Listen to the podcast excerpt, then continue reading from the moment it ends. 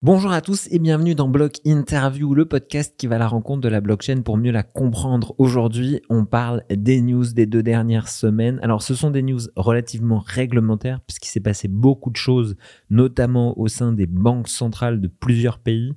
Donc, je vais axer ma discussion là-dessus, mais vous connaissez les deux rubriques adoption et NFT. On commence tout de suite avec notre ami SBF, Sam Bankman-Fried. Je sais, j'en parle à chaque fois, mais quand même, c'est important d'en parler parce que ça fait bouger un petit peu le marché. Ce que devient FTX euh, par la suite et comment euh, SBF va gérer en fait ces 115 ans de prison qu'il a en face de lui? Eh bien, en étant totalement détente. Il paye dans un premier temps les 250 millions dont je parlais il y a deux semaines pour se faire libérer sous caution. Et là, quand il rentre devant le juge de New York, il plaide, roulement de tambour, non coupable. Et eh oui, je fais disparaître des milliards et je ne suis pas coupable. On va voir par la suite ce qui risque avec les différents appels et ce que va dire le juge par rapport à ça.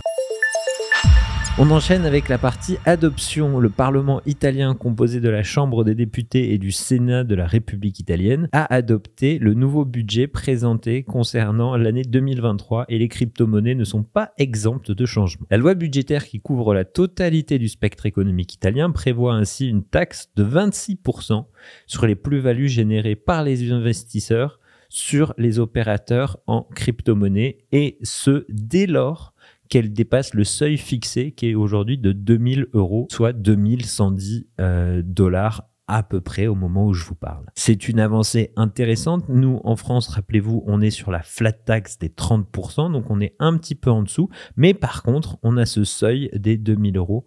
Donc c'est affaire à suivre pour voir comment la France va réagir, puisqu'en ce moment, au niveau européen, il y a quand même pas mal de choses qui se passent. On va de l'autre côté de la Méditerranée, au Maroc, puisque le Maroc se lance enfin dans les crypto-monnaies, après l'avoir banni à la crypto clandestine pendant des années. Dans les jours qui suivent, le Maroc pourrait voir son premier projet de loi sur les crypto-monnaies présenté. Le document est déjà rédigé par la Banque centrale et sera discuté avec les acteurs du secteur. Les régulateurs tels que l'autorité marocaine des marchés des capitaux, l'autorité de contrôle des assurances et de la sécurité sociale y participeront également. Selon M. Jouari, qui a collaboré avec le Fonds monétaire international et à la Banque mondiale pendant l'élaboration du document, des rapports antérieurs affirment que les responsables marocains ont également contacté les banques centrales françaises, tunisiennes et algériennes pour des consultations. Affaire à suivre. Côté Chine, cette fois-ci, eh bien, la Chine va lancer sa marketplace de NFT. Alors, quand j'ai lu ça, je, je vous jure, j'y ai pas cru. Je vous explique. Le gouvernement chinois est sur le point de lancer une plateforme professionnelle et réglementée pour les échanges de jetons non fongibles. La nouvelle a été rapportée par l'agence de presse Sina News le 28 décembre. L'entité, qui fait office de marché secondaire pour les échanges de NFT, a été créée par l'entreprise publique Chinese Technology Exchange, l'entreprise publique Art Exhibition China et Urban Digital Copyright, qui elle est une société privée. Outre les NFT, la plateforme facilitera également les échanges de droits d'auteur liés aux actifs numériques. Le projet vise à réguler, entre guillemets, je cite, et à éviter la spéculation excessive sur les marchés secondaires des NFT comme l'a déclaré une personne au fait de la question. Il s'agit d'une évolution bienvenue pour les investisseurs professionnels qui étaient impatients d'entrer dans l'espace NFT en plein essor, mais qui ont été freinés par le manque de réglementation. Grâce à cette plateforme professionnelle, ils peuvent désormais négocier en toute confiance, sachant que des garanties sont en place. Avoir l'ouverture d'une telle marketplace et sa réglementation. Moi, ce qui m'intéresse, c'est de voir la liberté des artistes dessus. Certes, on met en place une marketplace, mais quels seront les artistes qui pourront vendre dessus? Est-ce que tout le monde pourra vendre dessus? La question se pose et à suivre. La Chine encore, à l'approche de la nouvelle année, a recours à une tradition ancestrale pour stimuler l'adoption de son application de portefeuille numérique en yuan. L'application appelée ICNY a introduit une fonction permettant aux utilisateurs d'envoyer de l'argent dans une version électronique des traditionnels paquets rouges ou hangbao. Les paquets rouges sont traditionnellement utilisés pour donner de l'argent à l'occasion du nouvel an chinois et d'autres célébrations le signe de bonne chance. Avec l'utilisation croissante des paiements numériques, les enveloppes rouges virtuelles sont proposées par des services locaux populaires tels que WeChat et Alipay. Selon les informations disponibles, l'application ECNY permet d'envoyer un paquet rouge à une seule personne ou de procéder à un tirage au sort pour un groupe de personnes qui recevront un montant aléatoire provenant d'une réserve de fonds.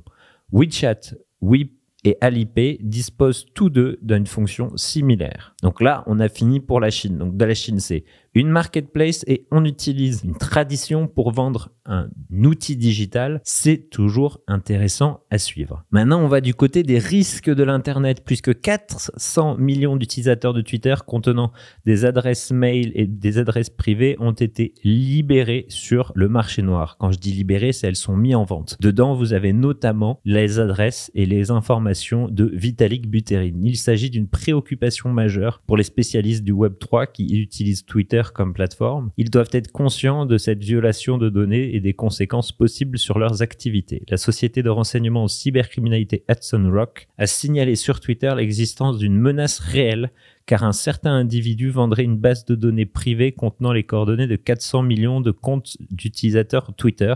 Si elle est avérée, cette violation pourrait être une source de préoccupation majeure pour les utilisateurs crypto Twitter, en particulier pour ceux qui opèrent sous un pseudonyme. Affaire à suivre là-dessus, dès que j'en sais plus, promis, je le mettrai dans les prochaines news. On continue cette fois-ci au Texas, le Texas qui euh, en décembre souffre bien entendu de l'hiver.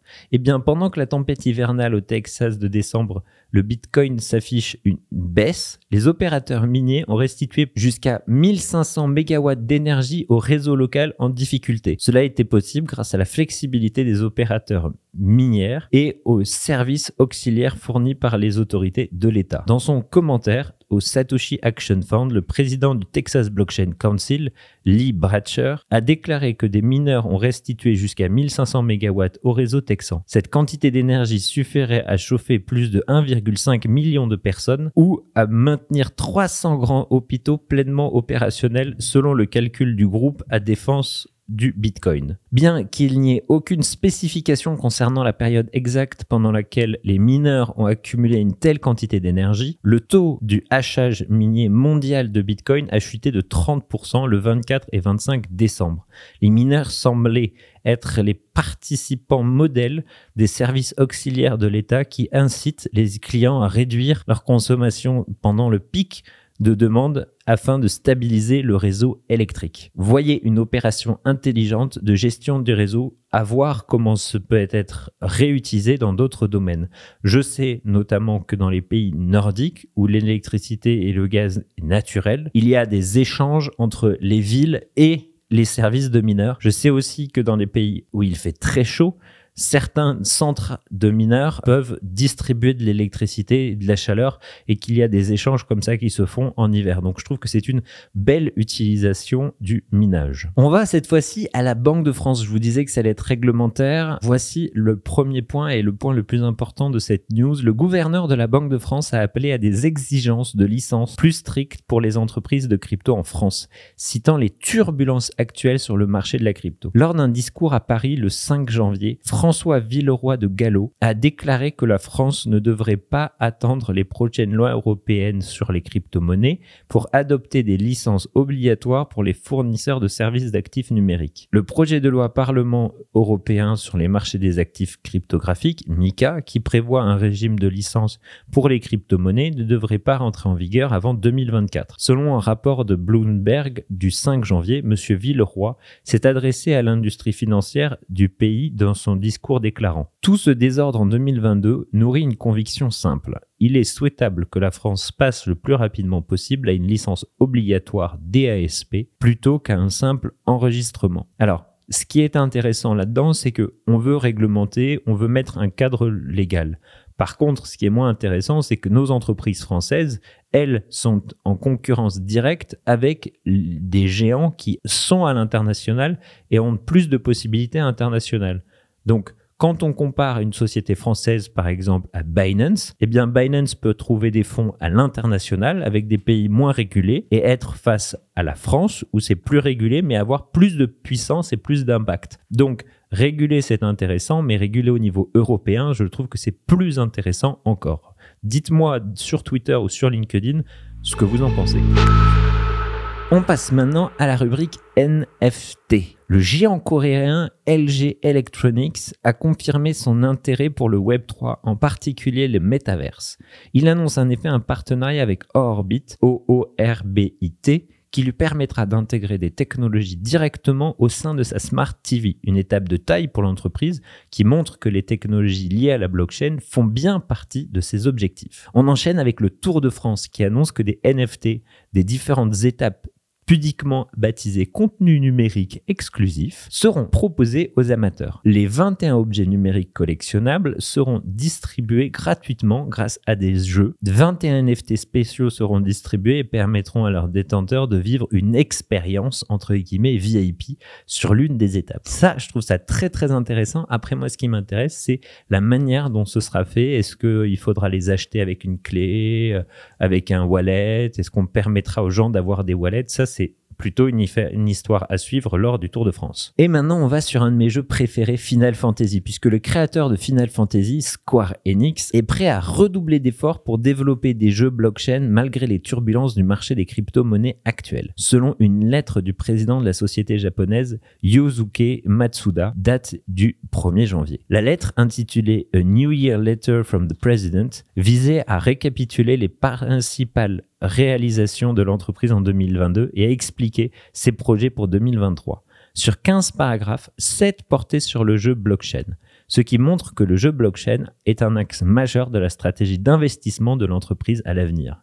Est-ce qu'on va avoir enfin des outils blockchain type Final Fantasy avoir des objets où on pourra échanger des objets d'un Final Fantasy à un autre. On pourra avoir un play to earn de type Final Fantasy peut-être sur mobile. Je ne sais pas encore. On verra bien. On enchaîne sur les aventures malheureuses d'un YouTuber qui a créé une collection de NFT et qui l'a oublié. Le YouTuber Logan Paul a menacé de poursuivre un YouTuber détective Cofitzilla en justice pour diffamation après que ce dernier ait accusé le projet Cryptozo du NFT de Paul d'être une arnaque. Alors, pour rappel, les cryptozoos, c'est ce qu'a lancé Logan Paul en disant que c'était un super projet, qu'ils avaient investi je ne sais pas combien de millions dedans, que ce projet était un super projet. En fait, c'était juste des, des images qu'il avait récupérées sur des bases de données d'animaux qu'ils ont fusionnées ensemble et ils ont vendu ces NFT à l'appel en disant qu'il y aurait un jeu, un univers derrière et pouf, plus rien du tout. Les deux hommes ne se sont,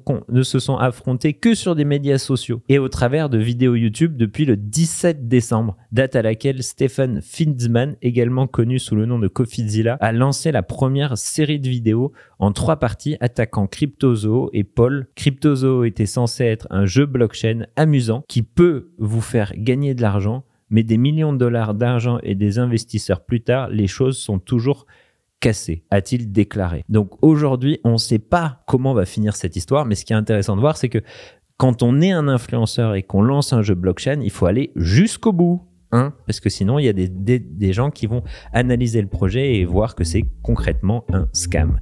On va finir sur cette petite histoire. Vous avez adoré, je l'ai vu, alors je le vois au travers des écoutes, euh, mon interview avec Nicolas Chéron. N'hésitez pas, pour ceux qui ne l'ont pas vu, à l'écouter, elle est juste en dessous de cet épisode. Je vous souhaite une très très bonne journée, une très bonne fin d'après-midi. N'hésitez pas à vous abonner et à parler du podcast autour de vous. Je vous dis à la prochaine fois. Ciao.